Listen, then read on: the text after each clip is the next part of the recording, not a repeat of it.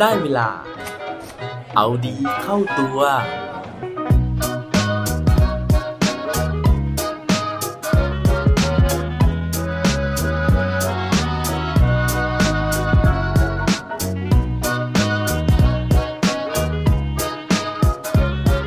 ะทำยังไง ถ้าไม่สามารถขจัดเรื่องเลวร้ายออกจากใจได้ สวัสดีครับ พบกับผมชัชวานแสงปรีดีกร และรายการเอาดีเข้าตัว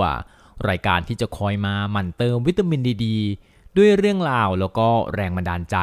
เพื่อเพิ่มพลัง และภูมิต้านทานในการใช้ชีวิตให้กับพวกเราในทุกๆวัน ผมเชื่อว่าอาจจะมีหลาย ๆ ครั้งนะฮะที่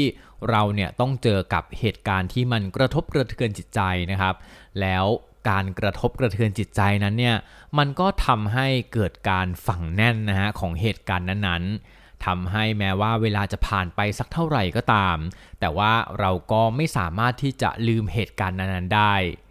บางคนก็อาจจะโชคดีนะฮะที่เหตุการณ์ครั้งนั้นเนี่ยมันไม่ได้ส่งผลกระทบรุนแรงต่อชีวิตของเรา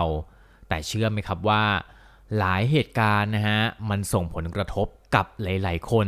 ที่ทำให้นอกจากจะไม่สามารถลืมเหตุการณ์นั้น ๆ ไปได้แล้ว เหตุการณ์นั้นเนี่ยมันยังเหมือนฝันร้ายนะฮะที่คอยหลอกหลอนนะครับ แล้วก็คอยเล่นซ้ำนะฮะอยู่ในหัวอยู่ในความฝันนะฮะอยู่ในความทรงจำต่างๆ จนมันส่งผลกระทบต่อการใช้ชีวิตของคนหลาย ๆ คน ซึ่งถ้าหากรุนแรงนะฮะมันอาจจะก่อให้เกิดโรคหรือว่าอาการที่เขาเรียกว่า PTSD นะฮะหรือว่า Post Traumatic Stress Disorder นะครับซึ่งถือเป็นโรคจิตเภทประเภทหนึ่งนะฮะซึ่งเกิดจากการที่สภาวะจิตใจของผู้ป่วยเนี่ยได้รับการกระทบกระเทือนอย่างรุนแรงจากเหตุการณ์อันเลวร้าย อย่างเช่น การก่อการร้าย สงคราม การถูกข่มขืน การที่ต้องประสบภัยพิบัตินะฮะประสบอุบัติเหตุเป็นต้นนะครับ ซึ่งผู้ป่วยอาจจะเป็นผู้ที่ประสบเหตุการณ์โดยตรง หรืออาจจะเป็นผู้ที่ได้รับการสูญเสียจากเหตุการณ์ทางอ้อมก็ได้ วันนี้นะฮะผมมีเรื่องราวของผู้ที่เคยป่วยนะฮะมีอาการของ PTSD นี้นะครับ แล้วก็สามารถที่จะผ่านเหตุการณ์นั้นเนี่ยกลับมาใช้ชีวิตอย่างปกติได้ เผื่อที่เรื่องราวในวันนี้นะฮะจะเป็นแรงบันดาลใจหรือจะเป็นกำลังใจให้กับหลาย ๆ คนนะครับที่จะต้องเผชิญกับเหตุการณ์ที่อาจจะไม่รุนแรงขนาดนี้นะฮะแต่ว่าเพื่อเป็นแนวทางนะฮะในการใช้ชีวิตให้ผ่านพ้นเหตุการณ์ที่มันเคยกระทบกระเทือนจิตใจของเรา ถ้าเกิดว่าพร้อมแล้วไปฟังพร้อมกันได้เลยครับ เรื่องราวในวันนี้นะฮะมีเนื้อหามาจากภาพยนตร์ที่ชื่อว่า Resurface นะครับ เป็นภาพยนตร์สารคดีขนาดสั้นนะฮะ ประมาณ 30 นาทีเท่านั้นเองนะครับ ซึ่งออกฉายทาง Netflix ตั้งแต่ปี 2017 แล้วนะครับ โดยที่เนื้อหานะครับของสารคดีเรื่องนี้เนี่ย เป็นการเอาเรื่องจริงนะฮะ แล้วก็ตัวแสดงที่แสดงในเรื่องเนี่ย ก็เป็นบุคคลจริงทั้งหมดเลยนะครับ โดยที่ถ่ายทอดเรื่องราวของ อดีตทหารผ่านศึกนะฮะที่ไปร่วมรบในสงครามใหญ่ ๆ มานะครับ แล้วก็เอามาถ่ายทอดว่า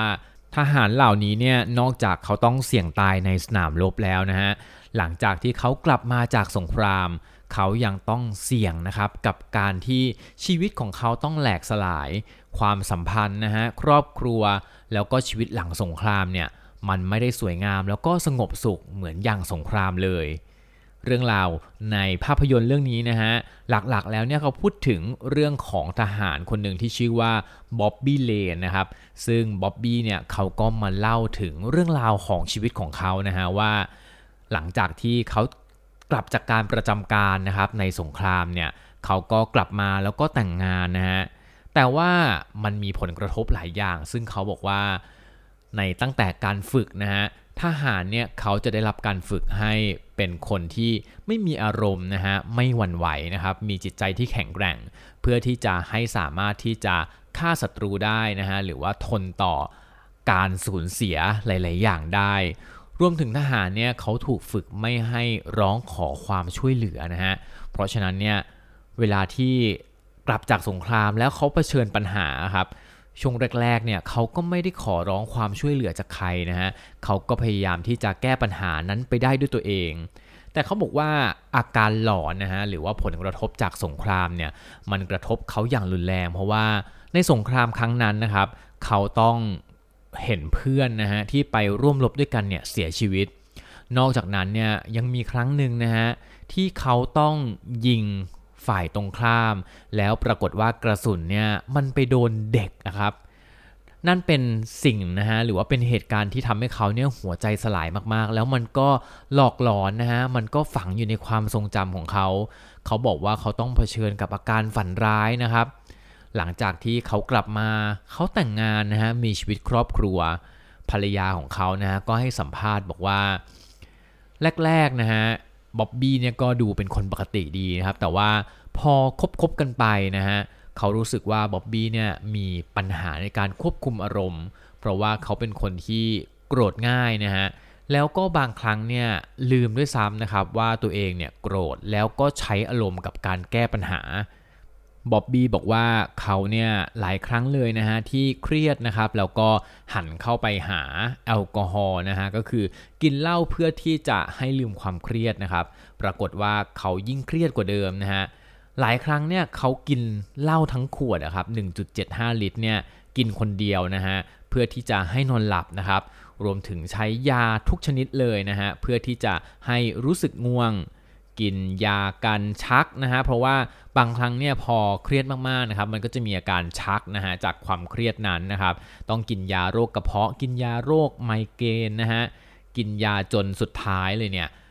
มันส่งผลต่อสมรรถภาพทางเพศของเขานั่นทำให้เขาต้องกินยาเพื่อที่จะกระตุ้นสมรรถภาพทางเพศด้วย เวลาที่เขาหลับตานะฮะเขาจะเห็นภาพตัวเองตอนอยู่ในหากระสุนนะครับ รวมถึงเหตุการณ์ที่เขาตัดสินใจเหนี่ยวไกปืน แล้วก็ฆ่าเด็กคนนั้นด้วย เหตุการณ์เหล่านี้นะฮะมันเกิดขึ้นซ้ำๆซากๆนะฮะเป็นเวลาหลายปีเลยนะครับ จนกระทั่งบ๊อบบี้เนี่ยเขาตัดสินใจนะฮะว่าเขาจะจบชีวิตของตัวเองลง ว่าแล้วนะฮะเขาก็เลยกลับบ้านนะครับที่อยู่ต่างจังหวัดนะฮะเพื่อที่จะไปเก็บของนะครับ เพื่อที่จะไปดูว่าทุกอย่างเนี่ยเรียบร้อยดีก่อนที่เขาจะตัดสินใจจบชีวิตตัวเอง ซึ่งก่อนหน้าที่เขาจะเดินทางไปที่บ้านนะฮะเขาก็แวะไปหาเพื่อนนะครับ ซึ่งอยู่ในชมรมกีฬาโต้คลื่นนะฮะของกองทัพนะครับ แล้วก็ตัดสินใจว่าจะลองเล่นโต้คลื่นดูสักครั้งหนึ่งนะฮะก่อนที่จะตัดสินใจจบชีวิต ปรากฏนะฮะว่าพอไปถึงนะครับ เขาได้มีโอกาสที่จะไปเล่นโต้คลื่นนะฮะได้เรียนโต้คลื่นนะครับ แล้วก็รู้สึกว่าเออมันสดชื่นขึ้นนะฮะมัน มีความสุขขึ้นนะครับ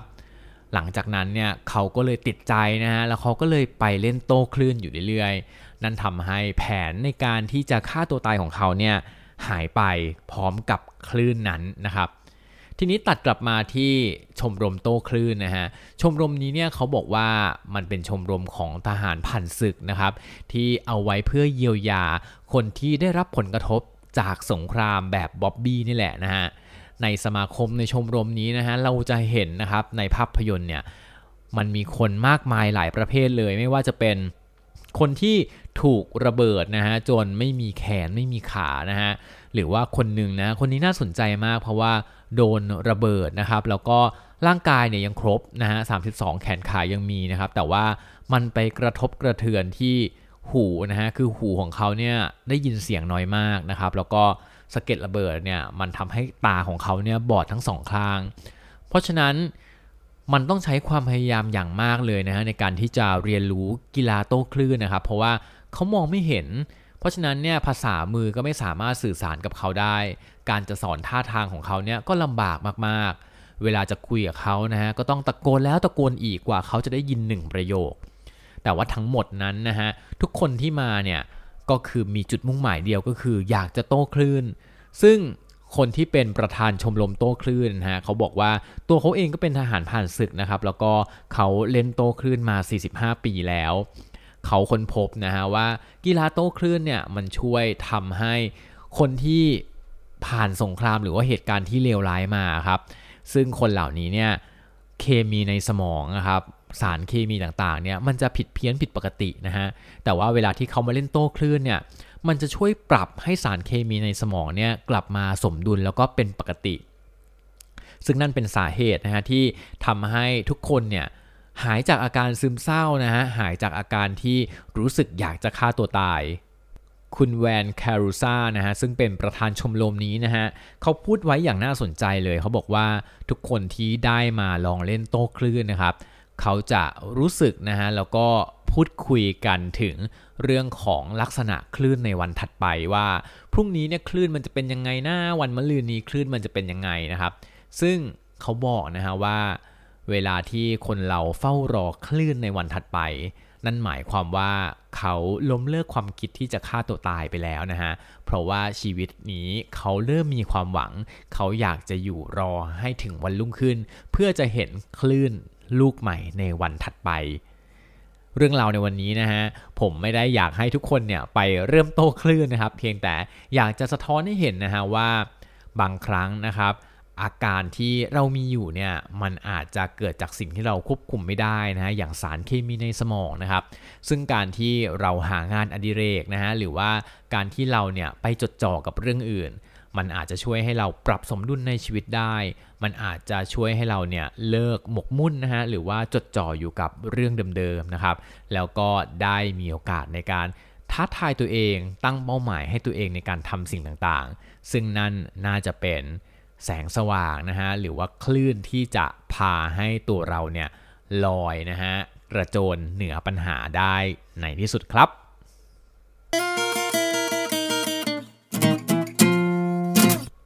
และปิดท้ายวันนี้ด้วยโคดดีโคดโดน เขาบอกไว้ว่า feelings are much like waves we can't stop them from coming but we can choose which ones to surf อารมณ์ความรู้สึกนะฮะมันก็เหมือนกับคลื่นนะครับ ที่มันอาจจะถาโถมเข้ามาแล้วเราก็ไม่สามารถที่จะหยุดยั้งมันได้ แต่ว่าเราสามารถเลือกได้นะฮะว่า คลื่นลูกไหนหรือคลื่นอารมณ์ไหนที่เราเนี่ย จะเซิร์ฟหรือว่าโต้ไปกลับมันครับ อย่าลืมกลับมาเอาดีเข้าตัวกันได้ทุกวันจันทร์พุธศุกร์พร้อมกด subscribe ในทุกช่องทางที่คุณฟัง รวมถึงกดไลค์กดแชร์โดยแบ่งปันเรื่องราวดีๆ ให้กับเพื่อนๆของคุณผ่านทุกช่องทางโซเชียลมีเดียสุดท้ายนี้ขอให้วันนี้เป็นวันดีๆของพวกเราทุกคน สวัสดีครับ